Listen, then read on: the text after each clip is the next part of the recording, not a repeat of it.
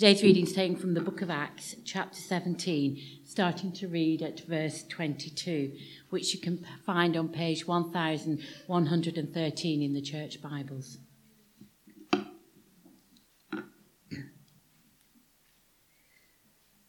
Paul then stood up in the meeting of Areopagus and said, People of Athens, I see that in every way you are very religious.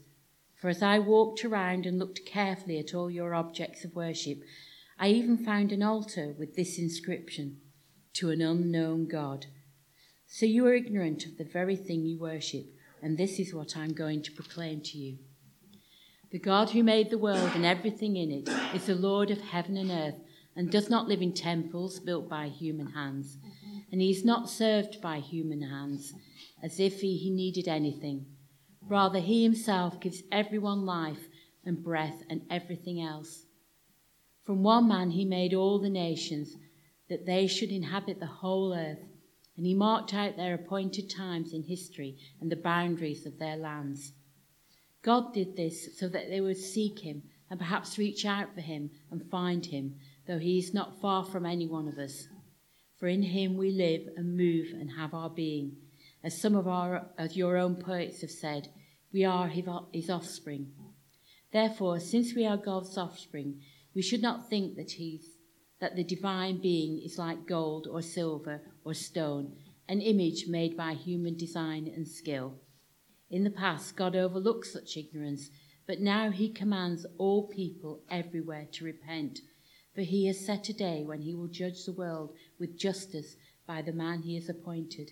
He has given proof of this to everyone by raising him from the dead. This is the word of the Lord.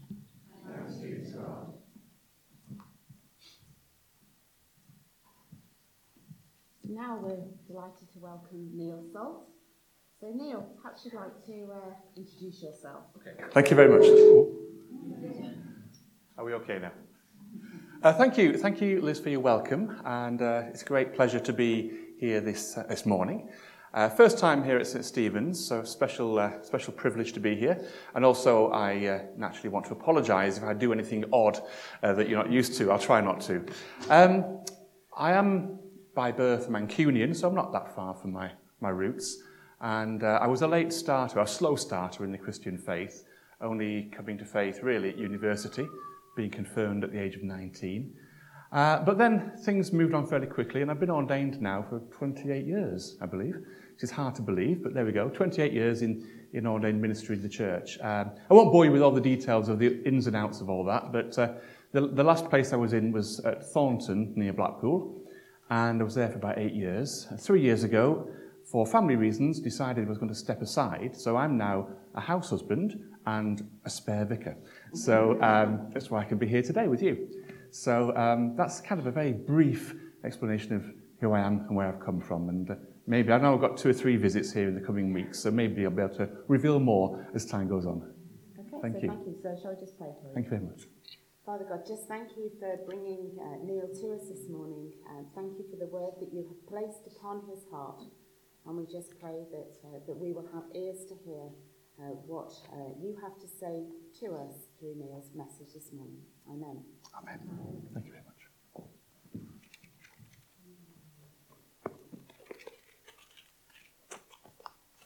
This is where I drop my notes, isn't it? And uh, scrabble on the floor. I'd just like to offer a prayer before I begin. Thank you. Accept my words, O Lord, and the responses of all our hearts, that your holy name may be glorified today. Amen. Okay, so excellent, thank you.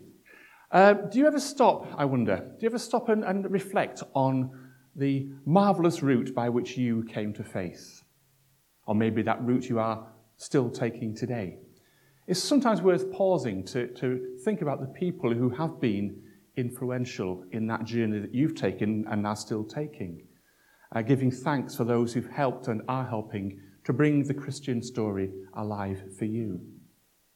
Now, there have, of course, down the ages, been many remarkable figures in the life of the church who have contributed greatly to the spread of the gospel across the world. And amongst that list of, of so many, almost countless people, one person I would like to include is George Muller.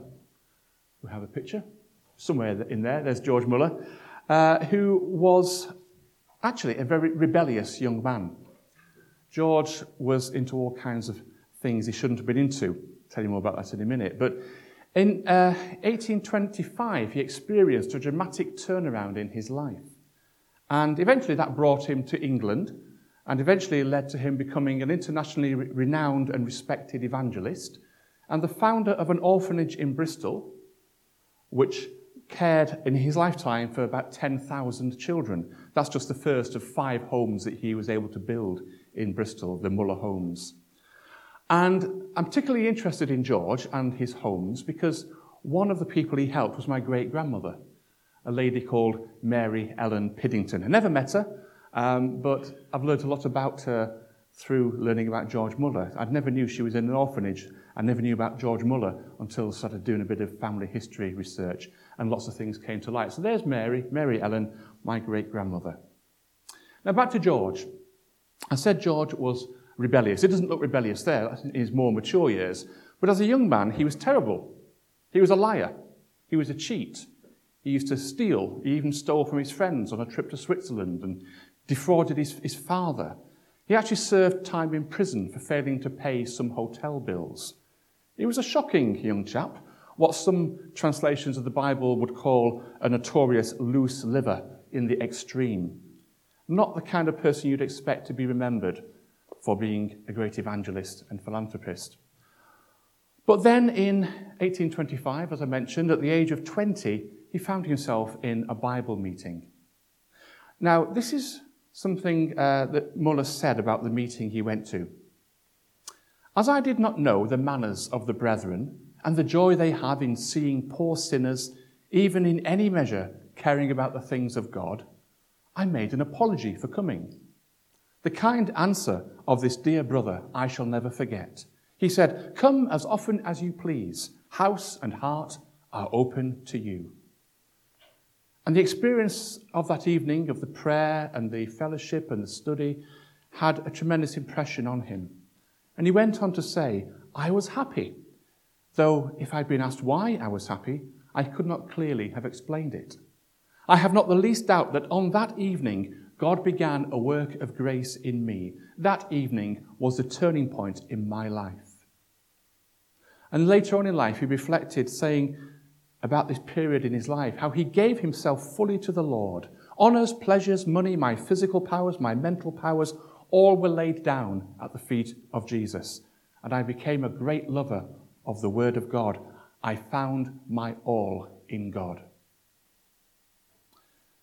Now, it's fair to say that people who experience a dramatic change of heart when they encounter Christ in a new way or for the first time perhaps, go on to exercise a remarkable ministry in Christ's name. And of course, today we are thinking about one such person, St. Paul, in our reading from Acts. We hear there in that reading a dramatic part of his wonderful and extensive missionary exploits. In particular, today we meet him in Athens during his second missionary journey, probably sometime between the years 48 and 51 AD. we have another slide. There we are. Paul and Silas, we, before our passage today, Paul and Silas had been getting into trouble in Macedonia, especially in the town of Berea, marked, oh, sorry, marked towards the top left hand corner, near Thessalonica in Greece. I've never been, but I'm sure it's beautiful. But that's where he was, and he was, he was getting to, into bother with Silas. There was opposition to their preaching, and it had resulted in some degree of civil unrest. And so Paul had escaped to the coast and was escorted by some of his fellow believers down the Aegean Sea to Athens, which you'll see marked as well on the map. I'm sure your geography is wonderful, but just in case, that will help. Now, in Athens, he wandered the streets, and I think it's in uh, Acts 17, verse 16, page 1113, I believe, in the Pew Bible. I've lost it in mine now. Turn the page the wrong way. Yes, um, While Paul was waiting for them in Athens, waiting for Silas and Timothy, he was greatly distressed to see that the city was full of idols. He was distressed at what he saw around him. And just ponder briefly there, what maybe do we feel distressed about today as we walk around the streets of our own city? What, what makes us distressed in Christ's name? And he debated with the philosophers, with Jews and Greeks alike, speaking out in favor of Jesus Christ, trying to tell them about Jesus, trying to turn them away, if you like, from their, their worship of idols, instead to following the way of Jesus. And this led to him being taken to where we start our passage today, taken to the Areopagus. He had been preaching strange ideas. Just before our passage started, we hear this said. They, this is verse 19 in chapter 17. They took him and brought him to a meeting of the Areopagus, where they said to him, May we know what this new teaching is that you are preaching? You are bringing some strange ideas to our ears. We want to know what they mean. They took him to the Areopagus. So, next slide, please. For there is a picture of the Areopagus as it stands today. It's a hill, basically. The Areopagus was just a meeting place for a special council that took on the name the Areopagus because that's where they met. The mem- members of that council in ancient Greece would have been worthy senior members of society, generally speaking, ex magistrates and people like that, very worthy pillars of the community. And they would meet together to decide on certain matters of justice. So the meeting place that was a hill eventually turned into a kind of law court, for the want of a better term. Maybe here then, Paul was being put on trial in some way. People wanted to ascertain whether it was appropriate for him to be preaching this new message that he brought, or was he actually disrupting the nice mechanisms of Athenian society? Was he trouble, or was this interesting new uh, philosophy he was bringing? Was he to be tolerated or driven out of town. And so, come to the next picture, a lovely illustration of Paul addressing the council of the Areopagus. Now, what does Paul do when he comes to speak to the council? This is where we come to what we've heard this morning. Paul stood up in the meeting of the, of the Areopagus, verse 22, and said, Men of Athens, I see that in every way you are very religious. He kind of almost commends them for their, their faith, for the fact that they are religious, that they, they, they are. He's saying, you know, you're really good, you're, you're very religious, this is very impressive. And then he mentioned about looking at the objects of worship, and then he brings to their attention the altar to an unknown God in verse 23.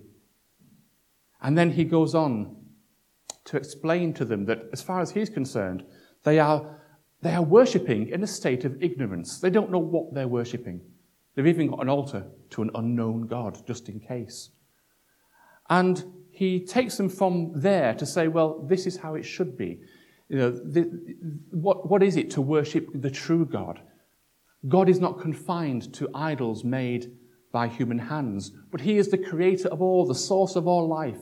And we can find Him we don't have to go to an unknown God because we can find him because God is very close to us, he tells them. And he even quotes from a Greek poet who says, We are his offspring. It's a wonderful thing he does, showing them, if you like, yes, saying to them, Yes, you, you are commendable for your religious trust and faith, but actually, you're in ignorance we have something wonderful, something life changing to offer to all of you in Christ. And therefore, he says, coming now to verse 29, therefore, since we are God's offspring, referring back to the Greek poet it quoted from, we should not think that divine being is like gold or silver or stone. Therefore, he says, we should turn away we should turn away from worshipping false man made idols, turn away from pandering to our own image of the divine, turn away from God in our image, and learn instead to know and to follow the true God revealed to us in Jesus Christ, the one who was brought back from the dead to open up for us access to all God's grace, and who will, he says, judge the world at the appointed time. And that, of course, is bringing in an, an, uh, a reference to justice there is appropriate when he's talking to people who are administering justice. They understand what he's talking about. Now, I'm sure we can understand all that from our perspective. We can understand, yes, they're worshipping in ignorance. Paul tells them the right way to do it, following Christ, worshipping Christ. But what I like particularly about what Paul does in this passage is the way in which he starts with the people where they are. He doesn't say, You're wrong, here's a new way of worshipping. He says, No, you're very religious, I'm impressed, but have you thought about this? He takes them from their position of ignorance and brings something new to them. He guides them to consider what they, what they do know about their worship, to look at things in a new way. He tries to convey to them this message about the risen Christ that fits very neatly with their view of life because they're already religious, they're already worshipping and he takes them to a new understanding of God. But as I say, he doesn't just bring it in and hit them around the head with it. He begins with the people where they are and debates with them from that starting point. And it sounds simple, it sounds obvious, but I think it's really crucial for the way Paul worked, especially on this occasion. And I think it's crucial for us too, because in a time when we are being urged as a church to spread the message of Jesus in a community where people don't know him and don't follow him. And we are being urged to not sit back and wait for people just to come through the door, but to be out in the community, outside these walls, bringing Christ to the people. In that situation, we also need to engage with people where they are. We can learn from what Paul did in his visit to Athens and his speech to the Areopagus. We need to be aware where people are now. And that sounds simple, it sounds trite, but it's crucial. We need to know what inspires people. We need to know what makes them happy, what makes them angry or excited. We need to understand how people are spending their time and what they value. That's what Paul did. He saw what they valued and worked from there. And if we wish to engage with society, and make the gospel alive and meaningful for everyone, we have to start with where the people are and not simply expect an understanding of everything that we hold dear as Christians. Not expect them to want to come and join us as we are here today.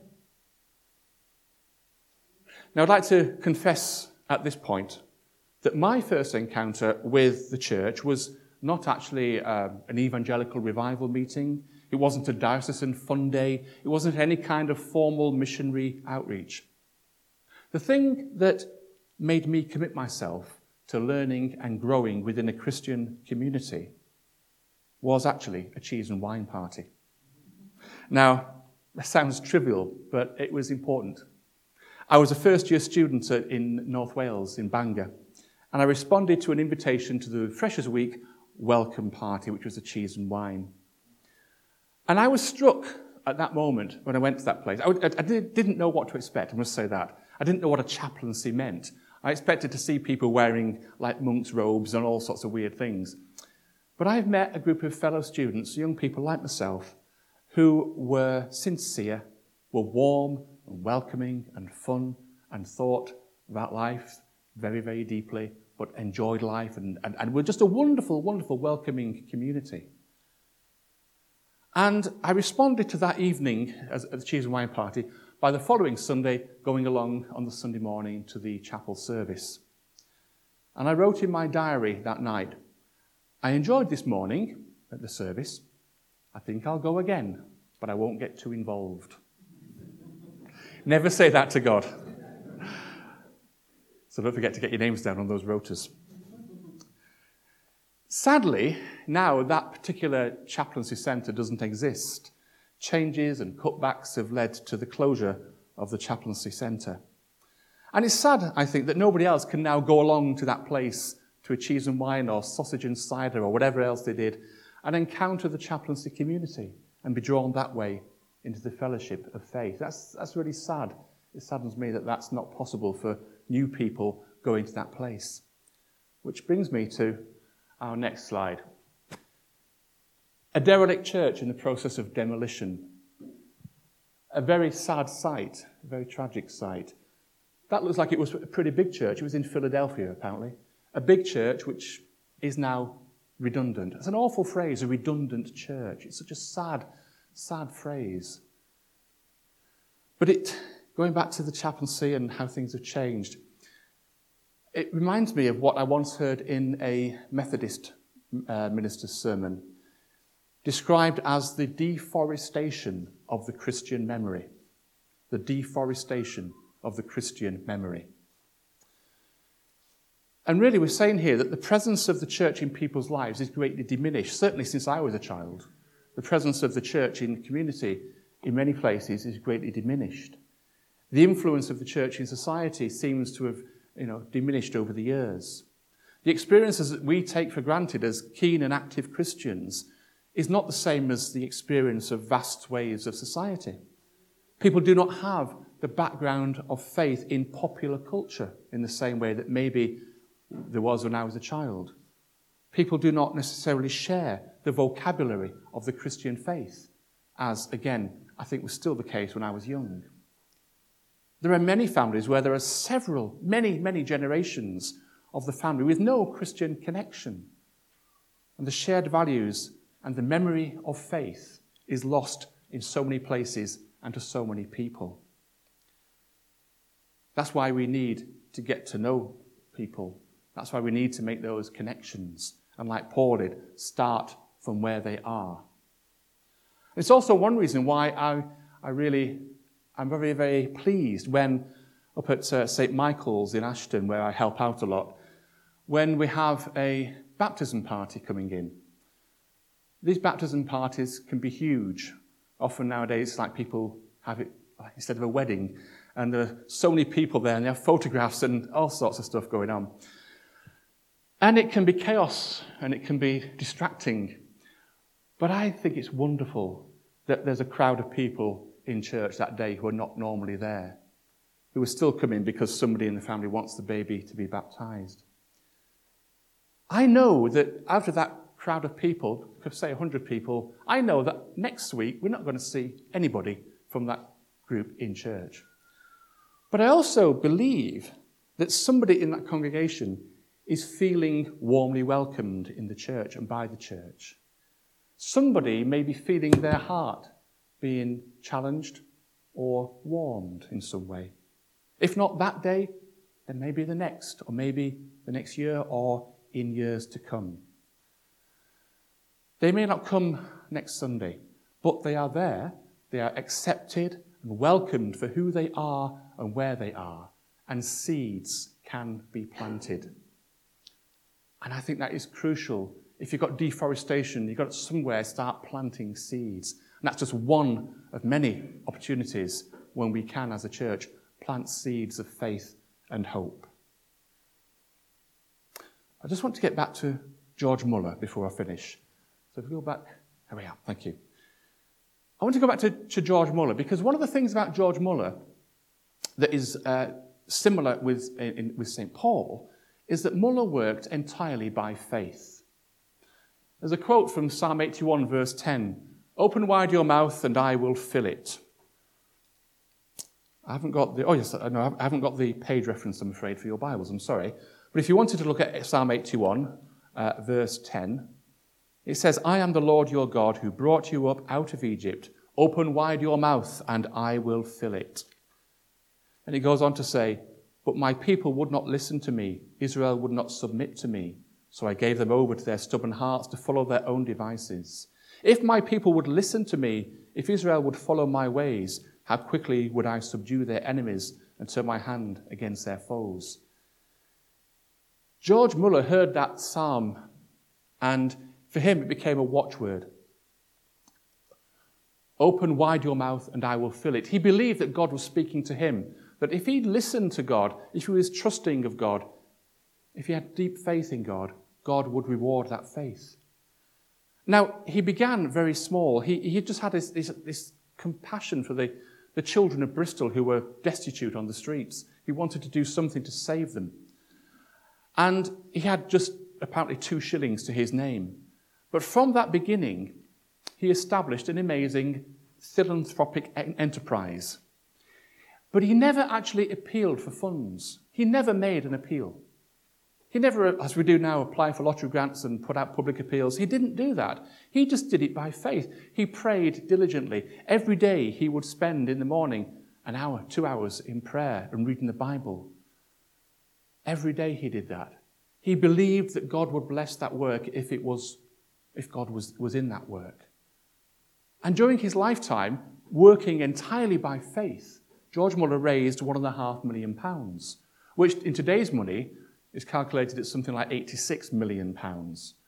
Not a bad result for somebody just doing it all by faith. And all to God's glory, of course. God does do amazing things through his faithful servants, and George Muller is testament to that. That picture, oh, that's fine. That picture shows five big orphanages that he built. Now, we don't build big orphanages now, but then it was, it was a good thing. It was, it was an appropriate response to the situation he found. And he brought to safety 10,000 children in his time in those five homes, all by faith. God does do amazing things through his servants.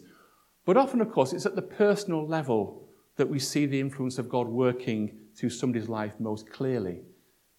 After Paul had spoken at the Areopagus, we are told in chapter 17, verse 34, page 1114 in your Bible, just after our reading finished, we are told in verse 34 that a few men became followers of Paul and believed. Among them was Dionysius, a member of the Areopagus, and also a woman named Damaris, and a number of others. Individuals responding as their hearts and minds were touched by the message of Paul. And it's the same with George Muller. 10,000 children is a truly phenomenal achievement, but it was also achieved at the personal level, as I referred to my great grandmother before. And this, this is an entry from the, the, the logbook of the, the Muller homes for Mary Piddington's departure at the age of 14. And it reads Mary Ellen Piddington, admitted under number 7883 on the 18th of March 1890, born the 12th of April 1879 at Tottenham, Middlesex, was sent on the 8th of June 1896 as a housemaid to Mrs. Brailsford, 4 Park Terrace, Newcastle on Tyne, and added at the end, a believer. That, I believe, refers to Mary. She was leaving as a believer. And here I have the Bible given to her in 1893 when George Muller was still alive and active in his work at the age of 88. It's inscribed to Mary Piddington, a reward for lessons, July the 18th, 1893. And it's full of little notes and page turnings and things. She obviously used this extensively at some point in her life. And it reminds me about George Muller and how he changed the course, not just of 10,000 children, but of my great grandmother's life personally. Paul, in his day, transformed the lives of many individuals and communities. And none of that, of course, would have been possible without his firm faith in Christ Jesus and his readiness to let the Holy Spirit be his guide as he carried on God's work. And so, to draw to a close, that brings us, I think, back to us. What is the Holy Spirit saying to you? Are you listening? Are you ready to follow where you're called? And who is God calling you to reach out to today as you attempt to share the good news of Christ with the community of this parish? We need to be listening and ready to be responding in faith. And whether we achieve great things on the world stage or whether we simply make life a little bit better for a few people around us, great or small, we all have an important part to play. Our last picture, the picture we have up here, shows in the middle a gathering of the faithful from all the nations. And around it, there's some pictures. We've got St. Paul, George Muller, and Mary Ellen Piddington. Three believers who did their best to follow Christ. Just three of the countless of the saints of history, of the, in the history of the church. And there, the bottom right, there's a blank for us, for each one of you. As we think about those who've gone before us, those who've influenced us, those who've guided us, and those who do so today, let us pray that we will all be ready to add ourselves to that, to that great list, that great number of the faithful with Christ. Let us pray.